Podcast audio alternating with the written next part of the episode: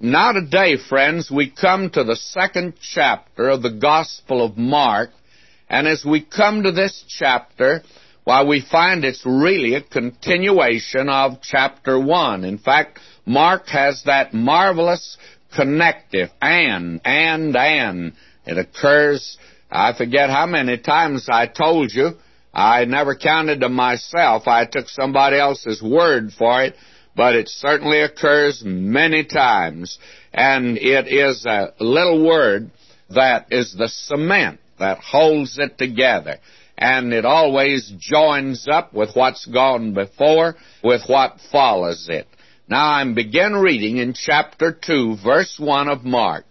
And again he entered into Capernaum after some days, and it was noise that he was in the house. And I emphasize that word, the house. We'll see why in a moment, for there are two things in this verse I'd like to emphasize. We find that he entered into Capernaum after some days. We said, I think last time, that he moved his headquarters from his hometown of Nazareth down to Capernaum. And the best that I can tell that Capernaum remained the headquarters for our Lord's earthly ministry of three years.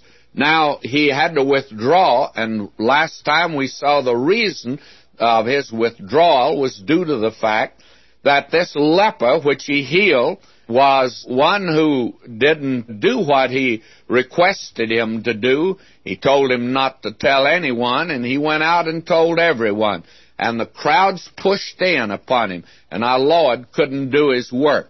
Now, this is one of several reasons of why the Lord Jesus did not come as a thaumaturgist, a wonder worker, and he didn't want that to be the thing that would characterize him, and he didn't want this man and others to tell about that, because he came for a spiritual ministry. He came to die upon the cross for the sins of the world.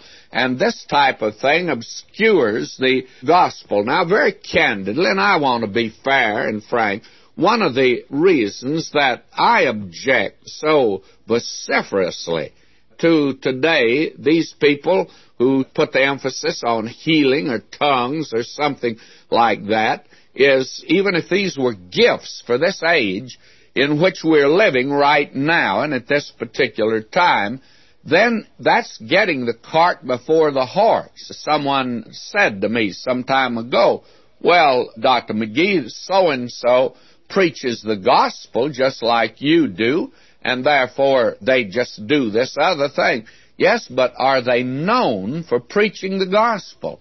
Is that the reason people go to the meetings? Is it to hear the gospel and be saved? Or is it to go with an emphasis upon healing or to have some emotional experience? I think that we need today to whittle this down to a very fine point.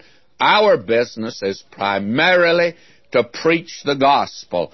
And we're going to see that occur again in this particular chapter here. So that the Lord Jesus was hindered because of this, and he left Capernaum for a while, I don't know how long, and then he came back.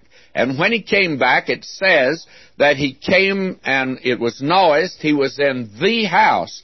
Now, the little Greek word the, the article, it's really an adjective in the Greek, and it is so declined and it always is a modifier, and it would refer to a very particular, definite house. Now, the question is, what house is mentioned here in these first few verses of the Gospel of Mark? Well, we're told that after he had been to the synagogue that morning, back in chapter 1, we're told in verse 29 of chapter 1 that they entered into the house of Simon and Andrew. And you need to keep that in mind that when these fellows start taking off a roof, they're taking the roof of Simon Peter's house off. And I'm not sure that that man would be docile and stand aside, let them do it. I'm not sure he'd have permitted it quite like that. Now we're told that he's in the house, he's returned to Capernaum, and the crowds were there.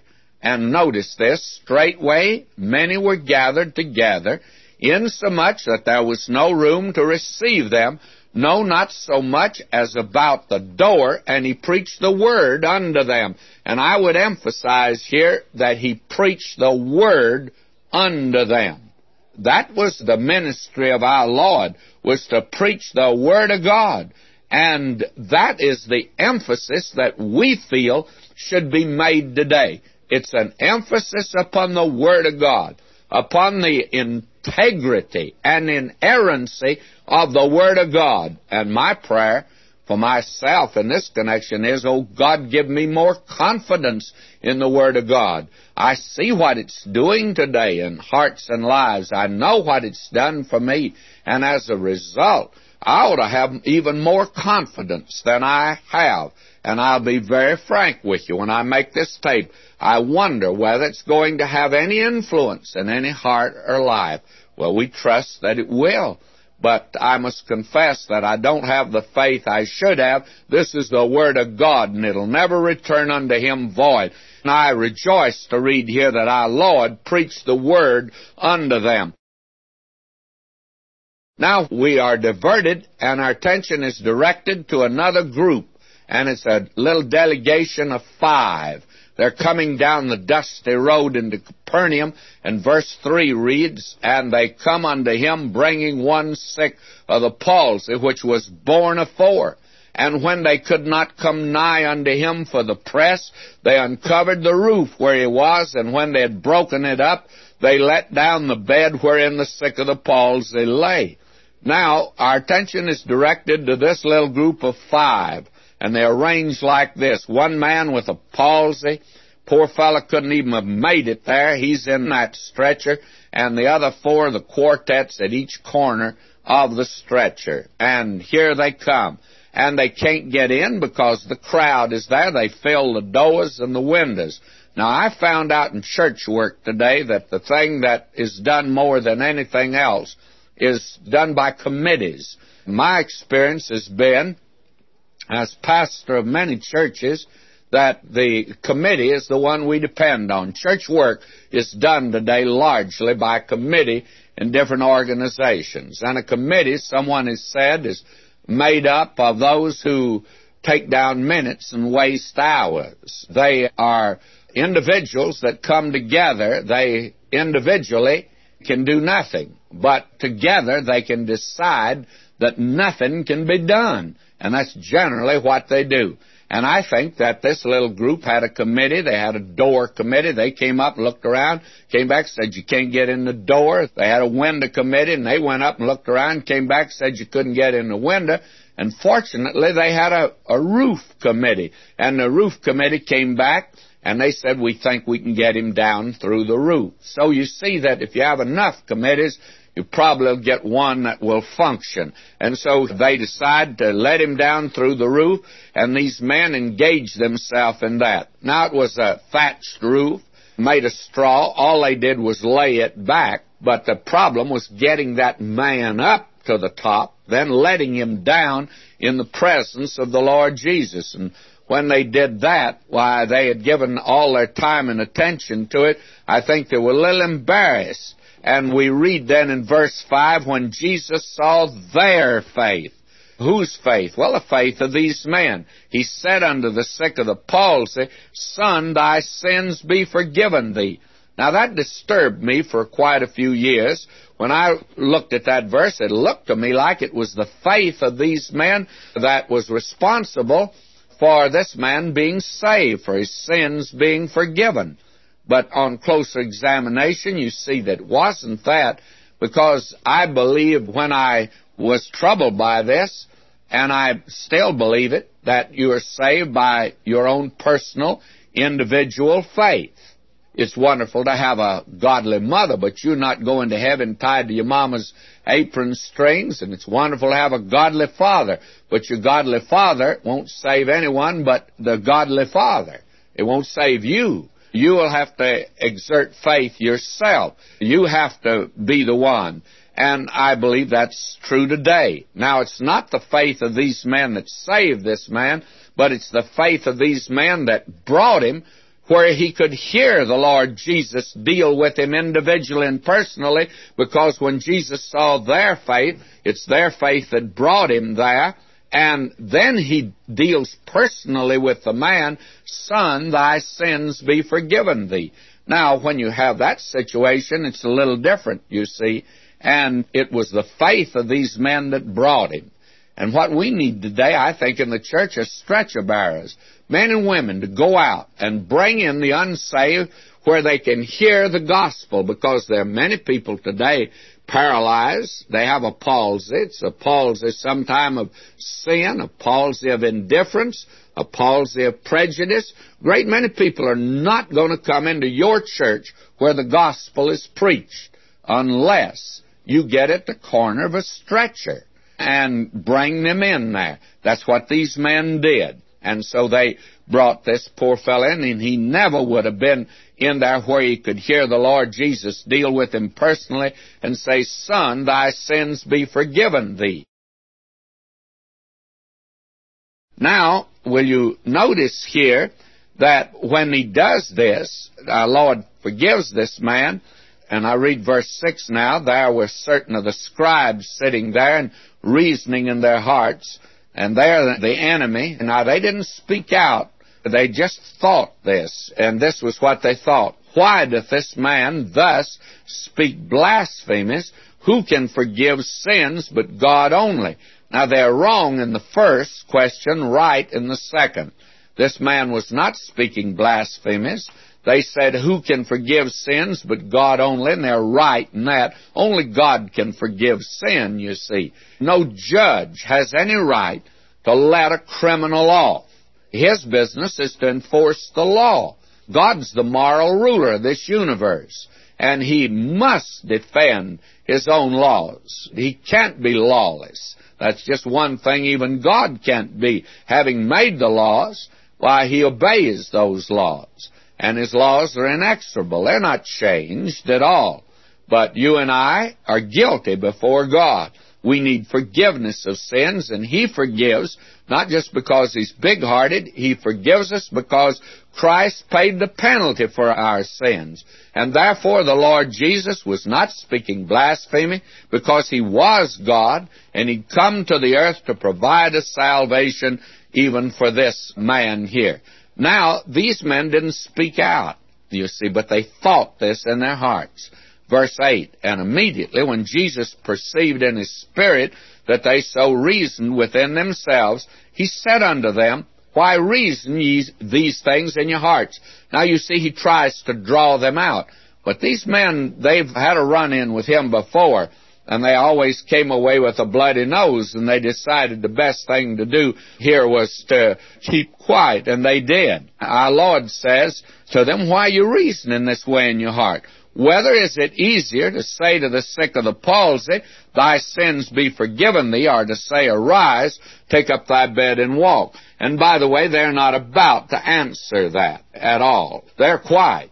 And since they're quiet, why he's still going to deal with them, you see. He knew what they were thinking. In the Gospel of John, John 2.25, it says he needed not that any should testify of man. He knew what was in man. And the questions they raised, now the Lord Jesus, he puts them on a spot. And he says, which is easier, to forgive this man or to say to him, rise and walk? And though they didn't answer, I'm sure they would had to have answered and said, well, for us, it's just as easy to do one as the other. Or, to put it a little differently, it's impossible for anybody but God to do either one. And that was right. And that's the reason the Lord Jesus said, I'm going to say to this man, arise, take up thy bed and walk but that ye may know that the Son of Man hath power on earth to forgive sins, he saith to the sick of the palsy, I say unto thee, arise, take up thy bed, and go thy way into thine house. And the old Scotch commentator said the reason he told him to take up his bed and walk was he'd not have a relapse. He wouldn't be back on that bed. He wouldn't be coming back to the stretcher. He's going to walk from here on. When our Lord healed, he did a good job. Now we're told, and immediately he arose, took up the bed, and went forth before them all, insomuch that they were all amazed, and glorified God, saying we never saw it on this fashion. Now, you see, this is a gospel of action, and this is one of the miracles of action. Now we still have action, although there's not a miracle here, but there's a lot of action in the gospel. Verse 13, And he went forth again by the seaside, and all the multitude resorted unto him, and he taught them. And as he passed by, he saw Levi, the son of Alphaeus, sitting at the receipt of custom, and said unto him, Follow me. And he arose and followed him. Now, this is the call of Levi, or Matthew. And Matthew, by the way, belonged, of course, to the tribe of Levi. And imagine that, the priestly tribe, and here he has become a publican, of all things. And by the way, this ought to answer the question about the ten lost tribes. This is one of the many places where you find individuals that belong to the other tribes except Judah. When anyone tries to say that we've got ten lost tribes today, they might be lost as far as those folk are concerned, but this is no Easter egg hunt. They've been found. Here's one of them right here, the tribe of Levi, and he's one of the disciples of our Lord. And our Lord calls him here. This is a remarkable incident. Now you remember Matthew told us nothing about the fact that he gave a great dinner and invited some of his friends. And the only kind of friends he had was sinners, by the way. Now we are told here, verse 15, when it came to pass that Jesus sat at meat in his house, that is the publicans, and that's Levi or Matthew, many publicans and sinners sat also together with Jesus and his disciples, for there were many, and they followed him. Now when the scribes and Pharisees saw him eat with publicans and sinners, they said unto his disciples, How is it that he eateth and drinketh with publicans and sinners? Did you notice three times here we have the statement that the guests that were there were publicans and sinners? Not a good man on the list here, apparently. They were not the elite of the town. Publicans and sinners. And have you noticed that publicans come ahead of sinners? Those were the tax gatherers in that day. Now, when the Lord Jesus heard that, when Jesus heard it, he saith unto them, They that are whole have no need of the physician, but they that are sick. I came not to call the righteous, but sinners to repentance. That is a tremendous answer. You don't invite the doctor over to your house for dinner and then have him send you a big bill when everybody's well. It's when you're sick that you want the doctor to come over. And the Lord Jesus said that I haven't come to call the righteous, I've come to call sinners. And the reason he said that, actually there was only one kind of folk in that day, and they were sinners. There were no such thing as the righteous by any means, but the Pharisees thought they were. Now, verse 18, and the disciples of John and the Pharisees used to fast. And they come and say unto him, Why do the disciples of John and of the Pharisees fast, but thy disciples fast not? You see, they were under the law. But under the law, there was no instruction given for fasting. God gave seven feasts for his people, not fast days. And Jesus said unto them, can the children of the bride chamber fast while the bridegroom is with them? As long as they have the bridegroom with him, they cannot fast. But the days will come when the bridegroom shall be taken away from them, and then shall they fast in those days. Now, that is the thing he's saying to them, is that it's more important to be related to him and to have fellowship with him than to fast. That's one thing today, friends, to be religious and put up a front. It's another thing to enjoy fellowship with the Lord Jesus and love Him. Now he illustrates this. No man also seweth a piece of new cloth on an old garment, else the new piece that filleth it up taketh away the old, and the rent's made worse. Now that's one illustration. Here's another similar. No man putteth new wine into old bottles, that is, old wine skins, else the new wine, it would burst the old wine skins, and the wine is spilled, and the bottles will be marred, but new wine must be put into new bottles. Now, the thing that he's saying, friends, is simply this. He said, Now, I have not come to polish up the law. I have not come to add to the Mosaic system. I have not come to add a refinement or a development to it. He says, I have come to do something new. I didn't come to patch up the old garment. I've come to give you a new garment. Now, under the law, men worked, and their works were like an old moth-eaten garment. But our Lord came to provide a new robe of righteousness that comes down on a sinner that will trust Christ, that will enable him to stand before Almighty God. That is the glorious, wonderful thing, friends, that he's saying here. Our Lord didn't come to extend or project the law or the Old Testament system or religion. He came to introduce something new.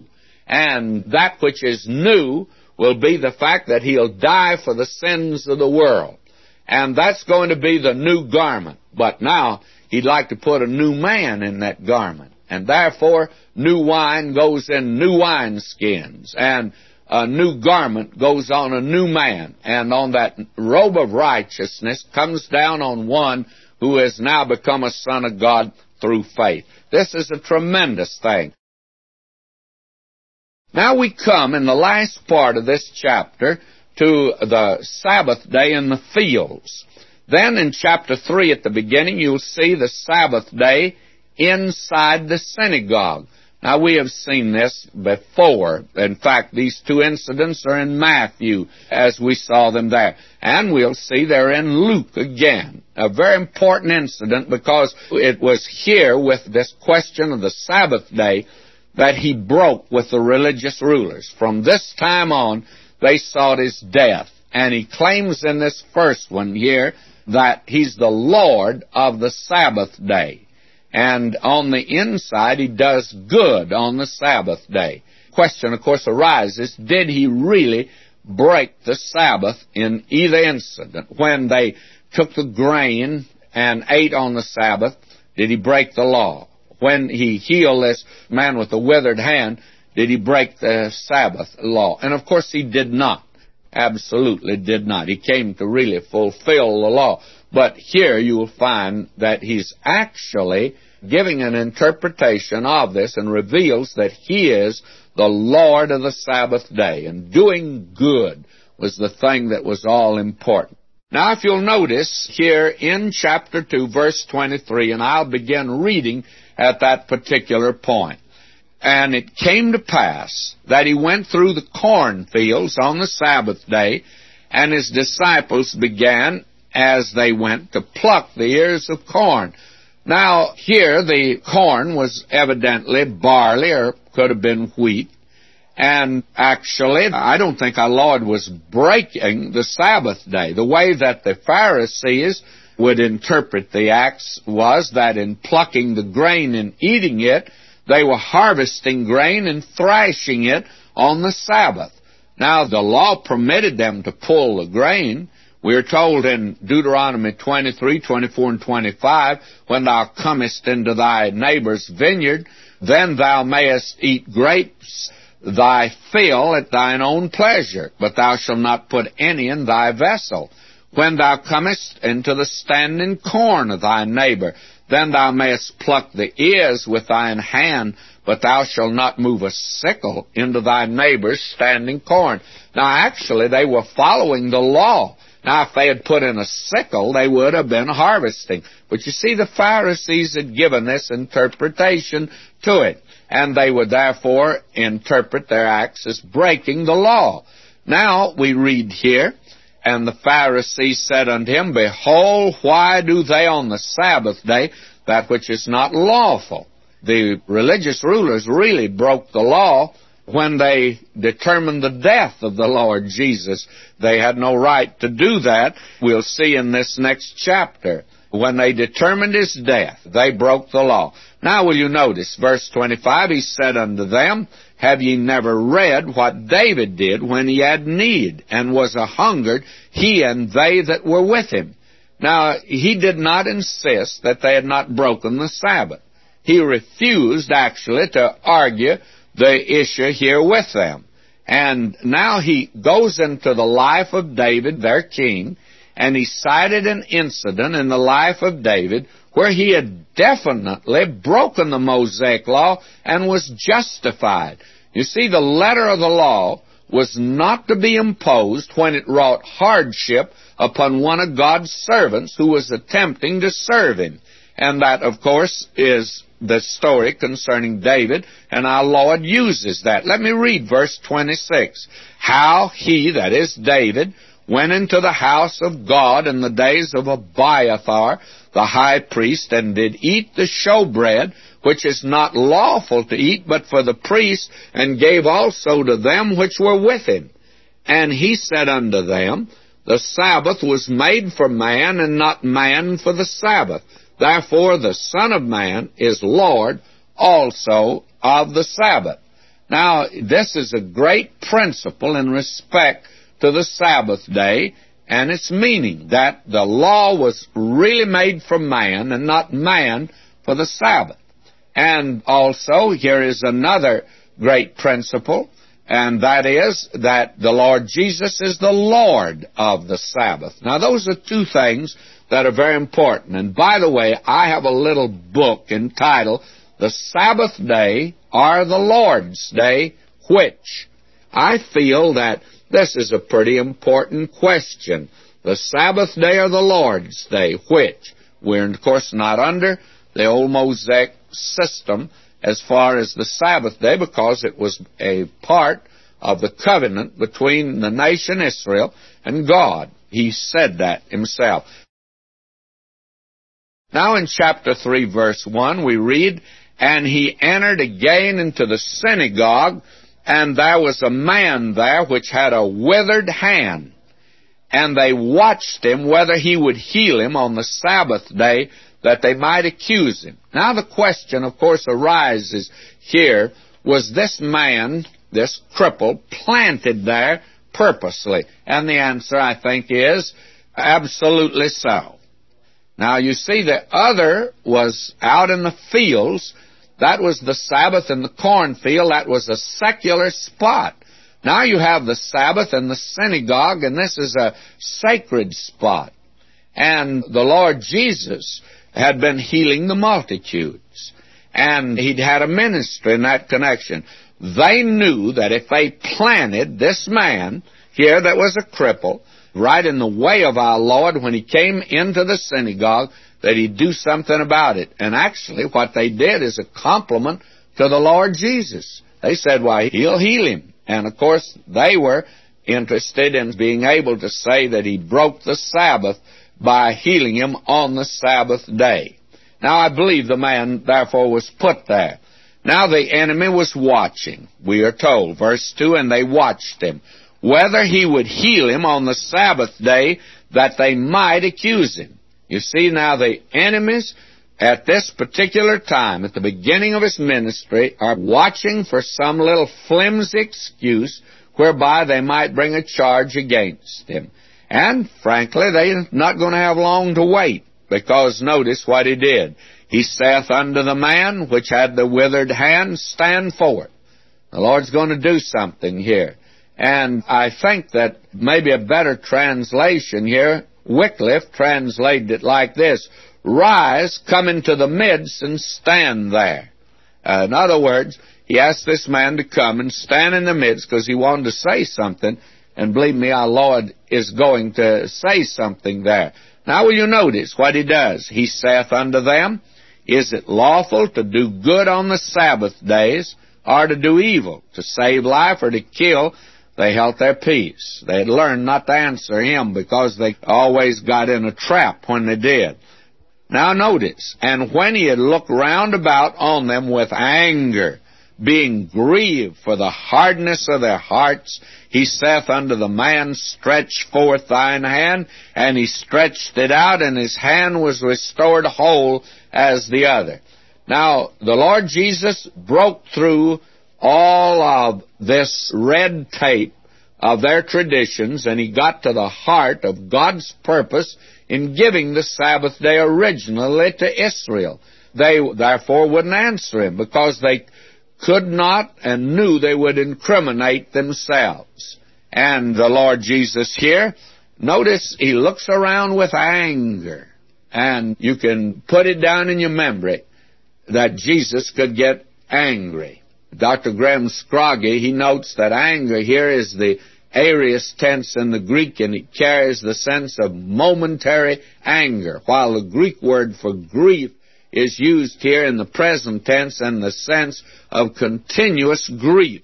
And what you have here is this, when he had looked round about on them with anger, and that was just a flash, you see. He didn't carry a grudge. He didn't have malice, uh, forethought.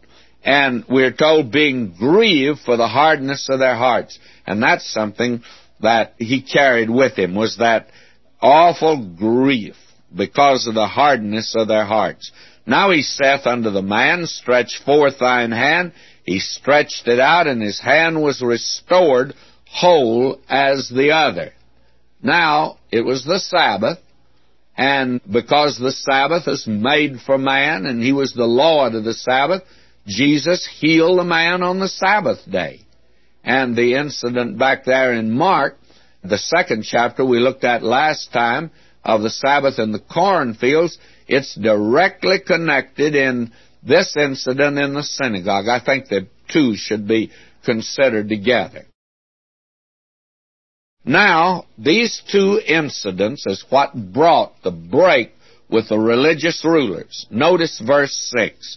And the Pharisees went forth and straightway took counsel with the Herodians against him, how they might destroy him. Now this is his break with the religious rulers. And because of these two incidents that pertain to the Sabbath day, these bloodhounds of hate, they got on his trail and they never let up until they folded their arms beneath his cross. This is the beginning of the plan and plot to put him to death.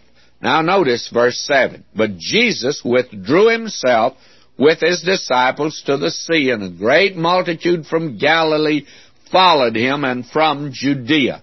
Now you'll notice they're coming from these two areas now, and they're following him.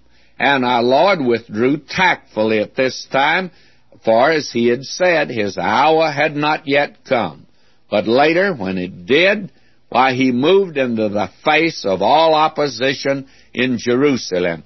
Now will you notice what happens here? And from Jerusalem and from Idumea and from beyond Jordan, and they about Tyre and Sidon, a great multitude, when they had heard what great things he did, they came unto him. Now, notice here the crowds followed him and they were from everywhere.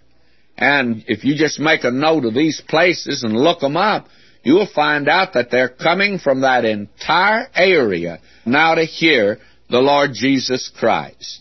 And we find that he was in danger, not at this time from the religious rulers. They're afraid of the crowd, but he was in danger of being overwhelmed by the mob. You know today that uh, celebrity has to be protected from the mob. And so let me read here verse 9. And he spake to his disciples that a small ship should wait on him because of the multitude, lest they should throng him. Again, the crowds were not only hindering him, but actually endangering him. They were pressing in from every side.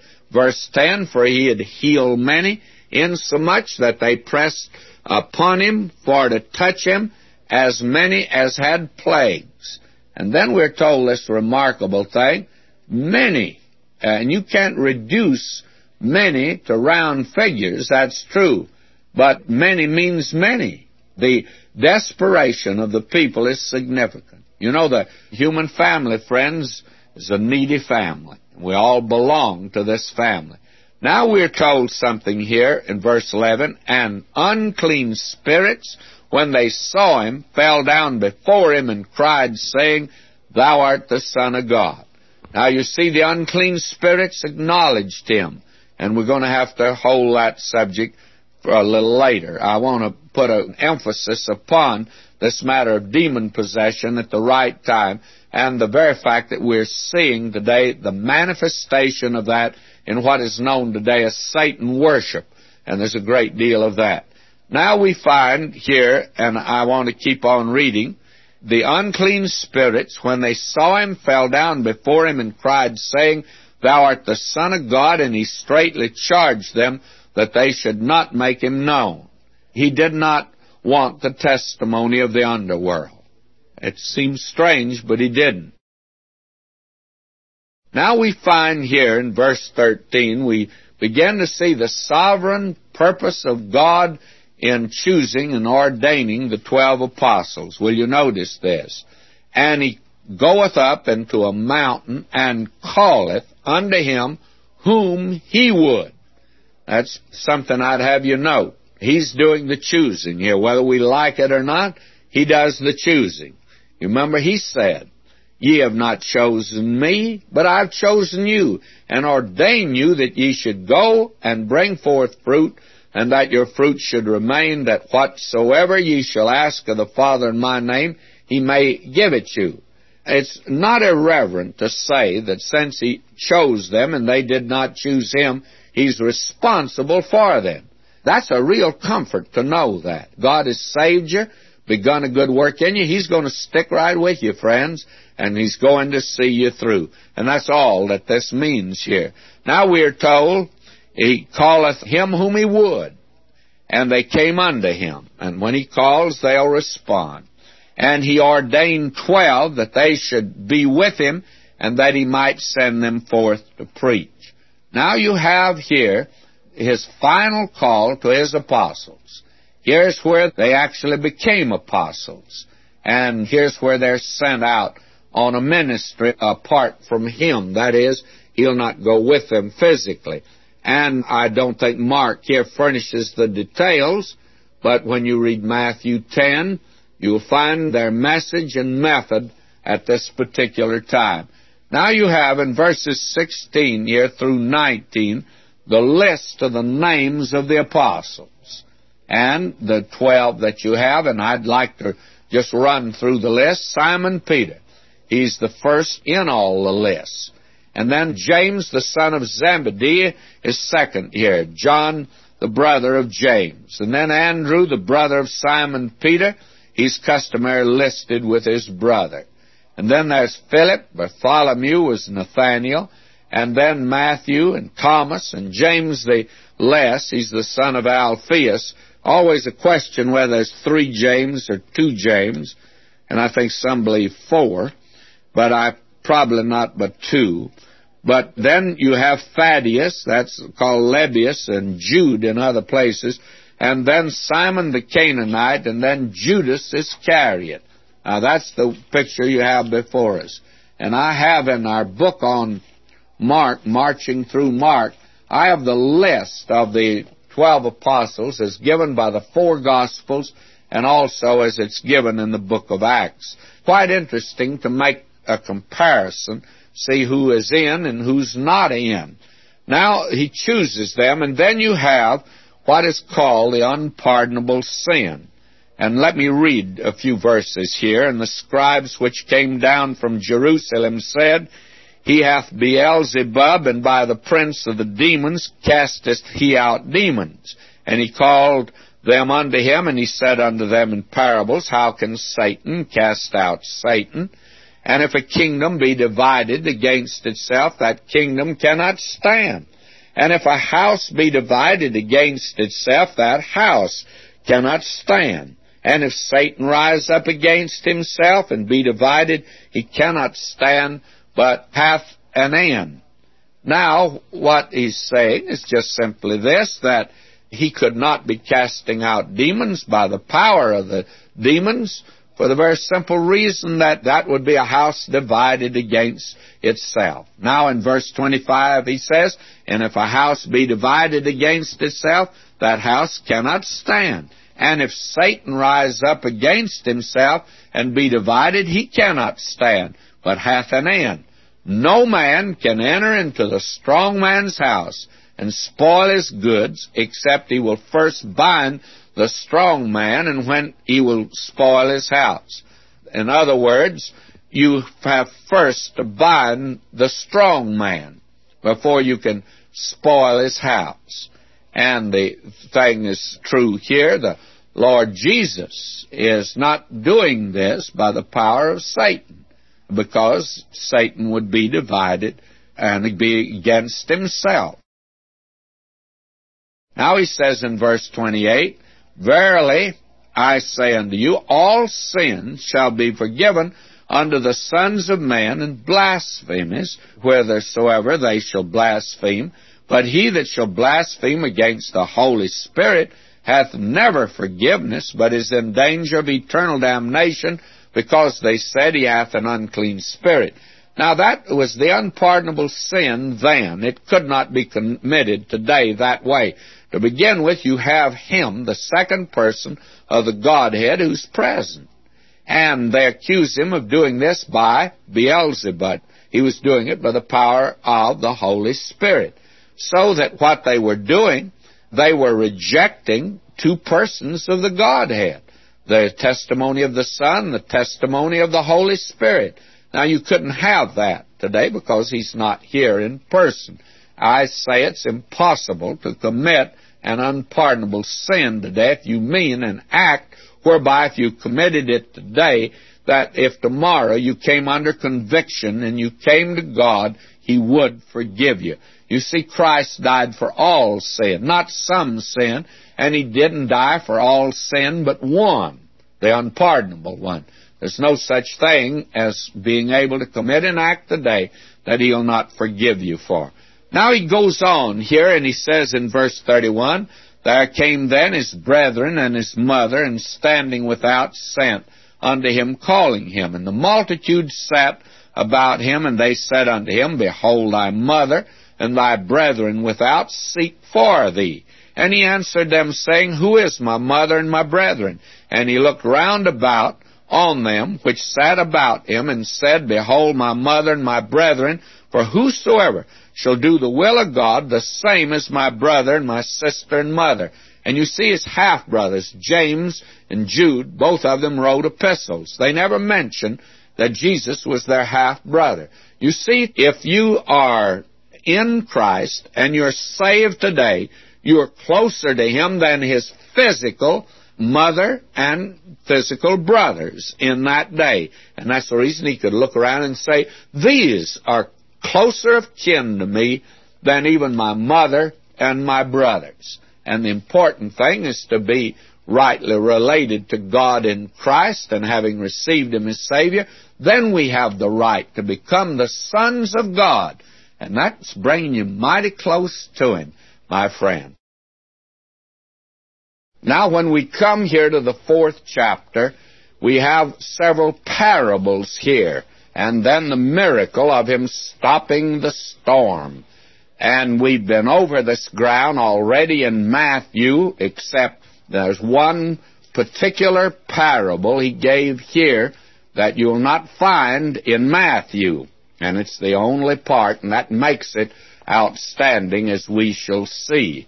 You have here the parable of the sower, and that's a declaration. You have the parable of the sower, exposition. Then the parable of the kernel, and the parable of the growth of the seed, and the parable of the mustard seed, and then his power over nature demonstrated in stopping the storm. Now, we said at the beginning that the Gospel of Mark is the Gospel of action, and the emphasis is upon miracles. But you would think when we get to this chapter that the emphasis now is off of miracles and it's on parables. But you'll notice that the parables Mark gives are parables of action. And we find here that each one of these parables is really a very moving thing. In fact, the matter is, the title of our book on Mark is Marching Through Mark. And so we find here the emphasis is still upon action even when we have the parables. Now I take again this parable of the sower and let me read several verses. And he began again to teach by the seaside. And there was gathered unto him a great multitude, so that he entered into a ship and sat in the sea, and the whole multitude was by the sea on the land. Matthew gives us quite an emphasis at this point, and he says that he went out of the house and he entered into a ship on the sea. And his very action, as Matthew records it and as Mark records it, is very symbolic. Now, the house generally illustrates the house of Israel, and the seas represent the nations, the Gentiles. His very action is he turns from his people in these parables and he goes to the world. And that actually is the background of these parables, then they need to be looked at in the context of a global situation. That I think is very important to see. Now, these took place, by the way, during the height of his ministry. He was very busy, and the pressure was upon him, and he was weary physically. In fact, he was tired, as we see in this chapter when it says in verse 38, he was asleep in that ship at sea, and he was asleep because he was weary. Now, we find here that he taught them many things in parables and said unto them in his doctrine. He taught them many things in parables. And Jesus adopted the use of parables at this point in his ministry. And by the way, he was about halfway through his three years ministry. And he used certain parabolic illustrations before the woman at the well, for instance. And then he talked to her about the water of life. And then he told his disciples he'd make them fishers of men. And he said the fields were white unto harvest. And he made use of salt and light and the foundations of rock and sand in the Sermon on the Mount. But those are not parables. But now he has adopted the parabolic method. And the parable here of the sower, he says, Hearken, behold, I went out a sower to sow. And I would recommend those of you that got our book on Matthew that you refer to it at this particular point because there we went into a great deal more detail than we go into in Mark. And then we read, and I'm reading now verse 4, it came to pass as he sowed, some fell by the wayside, and the fowls of the air came and devoured it up. Some fell on stony ground where it had not much earth, and immediately it sprang up because it had no depth of earth.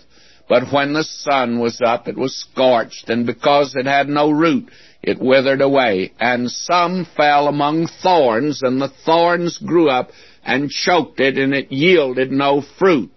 Now, these are the three areas where the seed fell, and they represent the unsaved that do not accept the gospel, do not accept the word of God, and these are the reasons. The wayside, the fowls devoured them. The devil takes away the word. The stony ground, the sun withers it. They don't have much deepness at all. And then there's the thorny ground, and the thorns choked it. Now we have the good ground here. He says, and other fell on good ground, did yield fruit, that sprang up and increased and brought forth thirty, sixty, and a hundred. Now we have here only one fourth that fell on good ground, and that means these are the ones that are saved, they receive the word, but you have different degrees of fruit bearing here, thirty, sixty, and a hundredfold. And you remember the Lord said to his own there on the way to the Garden of Gethsemane, when he told them, I am the genuine vine. He said, I want you to bring forth fruit, more fruit, and much fruit. Three degrees of fruit bearing, you see. And they are the ones that are his. Now he puts up, you notice here, a danger signal. He said unto them, He that hath ears to hear, let him hear. The idea is stop, look, and listen. You've come to a railroad crossing And obviously some missed it, because in verse 10, when he was alone, they that were about him with the twelve asked of him the parable. They missed it. They didn't quite understand it at all. And verse 11, he said unto them, Unto you it's given to know the mysteries of the kingdom of God, but unto them that are without, all these things are done in parables, that seeing they may see and not perceive, and hearing they may hear and not understand, lest at any time they should be converted, and their sins should be forgiven them. Now, these verses contain a certain degree of ambiguity. And I would refer you back to what we said on Matthew in our book on Matthew. And I'd like to give you a quotation here I think might be helpful. And let me read it. It's from my book on Mark. The reason that Jesus resorted to parables from this point to the end of his ministry is arresting. His enemies rejected his teaching, and the multitudes had become indifferent to spiritual truth. They were actively interested in his miracles, but not the spiritual application. He now resorts to the use of parables to enlist their interest the antagonistic attitude of his enemies, and the lethargic indifference and incomprehension of the multitude necessitated a change to the use of parables so that those who hungered and thirsted after righteousness would be filled, and those who wanted spiritual truth would have their eyes open. Now you recall in 1 Corinthians we have this same thing. Paul says in 1 Corinthians 2, 9 and 10, But as it is written, eye hath not seen nor ear heard, neither have entered into the heart of man the things which God hath prepared for them that love him. But God hath revealed them unto us by his Spirit. For the Spirit searcheth all things, yea, the deep things of God. Now dropping down to verse 13, he says, Which things also we speak not in the words which man's wisdom teacheth, but which the Holy Spirit teacheth, comparing spiritual things with spiritual. But the natural man receiveth not the things of the Spirit of God, for they are foolishness unto him, neither can he know them, because they're spiritually discerned. Now, this is a great principle that Paul put down, and is still applicable today the use of every means to try to get people to understand spiritual truth. We use the radio. I use a great many illustrated messages in the church I've served and in other places. I find that this calls attention to people that understand things that they wanted to understand and they must want to understand them before these things can be made real to them.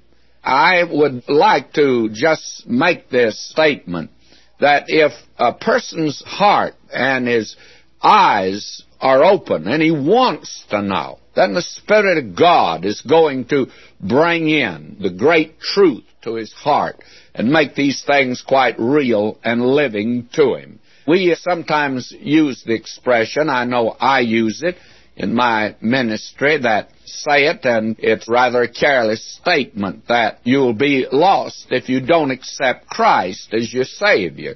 Well, that's not true, really, friends. The truth is, you're already lost, whether you accept Him or not. But the point is, and the way it should accurately be stated is, you will continue to be lost, friends, if you do not accept Christ as your Savior. You're not on trial. If you're a lost person, you are lost. And now it's your reaction and reception of the Word of God that's going to determine whether you'll be saved or not. Will you trust Christ? Will you accept Him as Savior? And so many said, well, now you begin to move into a philosophical realm, and this is not reality. You're asking us to do something that is rather superstition. Well, I don't think that it is, and I can illustrate it. We were down in Florida, Miss McGee and I, and we'd bought tickets from an airline that had gone on strike, and we were going back on a, another airline, and they told us our tickets we'd bought in Los Angeles were good, and so I called this particular airline, and I told them that I had this ticket. The girl looked it up and she said, yes, you do. And the plane leaves tomorrow morning at this particular time and you be at the airport about 30 minutes ahead of time. And you know, friends, I never met that girl to this good day. I just believed her. And so Miss McGee and I went to the airport the next morning, and you know, sure enough, our ticket was good. And sure enough, there was a plane that left, and we got on it. And we did every bit of that by faith. Don't tell me today, friends, that faith is not a reality. God is given His Word.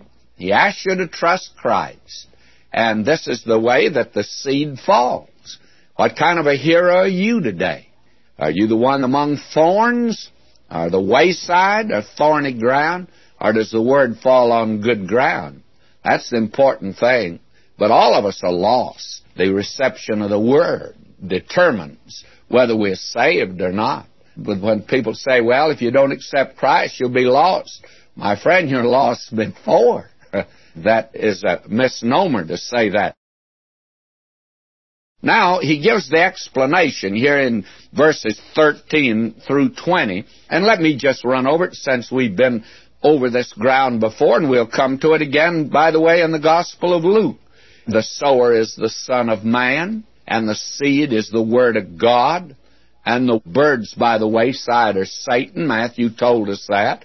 And the stony ground hearers are those who let affliction and persecution turn them from God. That's the flesh.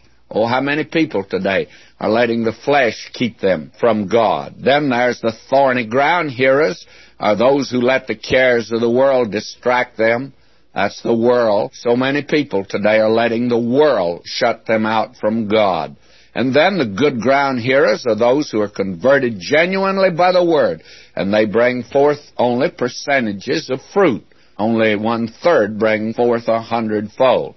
Now you have here, that's a parable of action, you see. Even when Mark records parables, they are the parables of action that the Lord Jesus gave. Then you have the parable of the candle here, and believe me, you're dealing with action when you're dealing with light.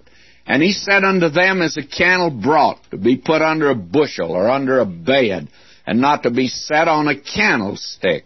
That's verse 21. For there is nothing hid which shall not be manifested, neither was anything kept secret, but that it should come abroad.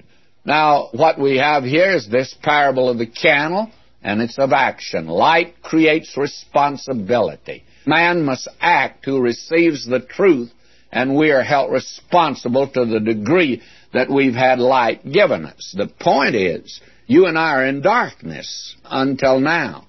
And we get the impression today that man is a sinner because of the fact of his weakness, or he's a sinner because of the fact of his ignorance.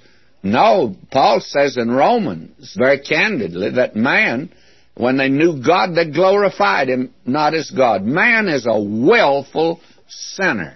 He's a willful sinner. That's the kind of sinners all of us are. And the light that comes in will create a responsibility. And I'm confident that there will be different degrees of punishment, but doesn't change the status of an individual. We're lost before the light comes in, and if we don't accept it, we're lost afterward. We're lost. That's our condition. That is, if we do not accept it. Now, if any man have ears to hear, let him hear. This is action. God demands action on your part. And faith, you see, is action. It's acting upon what God has said. How important that is today. By the way, that illustration I use, you know, we could still be sitting down there in the airport in Miami, Florida, if we had said, well, we got a ticket and we've come this far, but we're not sure about the plane and we're going to sit right here we'd still be sitting there. You have to act on the fact that here you've got a ticket. You have to believe that that plane's going to carry you where you're going. We got on it, and it did. And I must say, I get on a plane to this day with a lot of fear and trepidation. But I get on. Faith demands action, friends, and that kind of action. That's what it means to believe. Now you have this unusual parable that our Lord gave here that only Mark records it, and it's of action. He said, So is the kingdom of God. Now, you remember I said the kingdom of God and the kingdom of heaven, they are two terms that are used. The kingdom of God is synonymous with the kingdom of heaven here, but the kingdom of God's not identical with the kingdom of heaven. The kingdom of God's the larger term. The kingdom of heaven is in the kingdom of God. For instance, the state of California is in the United States, but it's not the United States, in spite of what the Chamber of Commerce says. But it is in that. And so you can say that you're in California. I'm in California now, and I'm also in the United States. Both are true.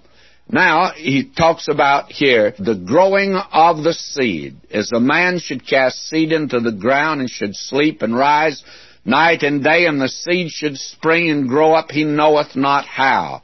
And today we don't know too much about the growing of seed. For the earth bringeth forth fruit of herself, first the blade, then the ear, after that the full corn in the ear. But when the fruit is brought forth, immediately he putteth in the sickle, the harvest is come. Now this is a parable of power and action, the growth of seed into a plant, and fruit is a mystery to this day. You see, the old bromide is true. Great oaks from little acorns grow. But after all the years of scientific progress, there is not much more that can be added to this. The label of osmosis adds little to our understanding, all the reservoir of knowledge has been increased. Now let me give a quotation here that I wrote after a trip back from the East, and it's in my notes on Mark. These notes were prepared on the train from Atlanta, Georgia to Los Angeles, California during the month of March. Spring had already come to the southern section of our country. Trees were budding. Flowers were blooming. The azaleas in Mississippi were gorgeous, and the farmers everywhere were plowing and planting. No one could tell just what was happening, but everyone was reacting to it and accepting it with full enjoyment and happy anticipation of the future harvest. Tremendous power was being released in nature as nitrogen took on the garment of green. If God let it go at once, it would make a hydrogen bomb sound like a Chinese firecracker. Now this is a parable of the power of the Word to work in our hearts and lives. What a marvelous parable this is here. Then you have the parable of the mustard seed here. We've had that before. And you'll notice that mustard is not food. It's a condiment and the growth of a mustard seed into a tree is unnatural. It's the outward growth of Christendom in great organizations, big churches, large programs geared to human energy and not to the Holy Spirit. And the birds and the branches are not even good either. They represent Satan. Now, we find here that our Lord leaves off teaching and they go out into the sea. He wants to rest. He's tired. He goes to sleep. And then you have this miracle of him quieting the sea. And did you know the thing that made them fear? It says they feared exceedingly and said one to another, What manner of man is this that even the wind and the sea obey him? It was not so much the fact he quieted the storm, but the way that he did it. It had just leveled out.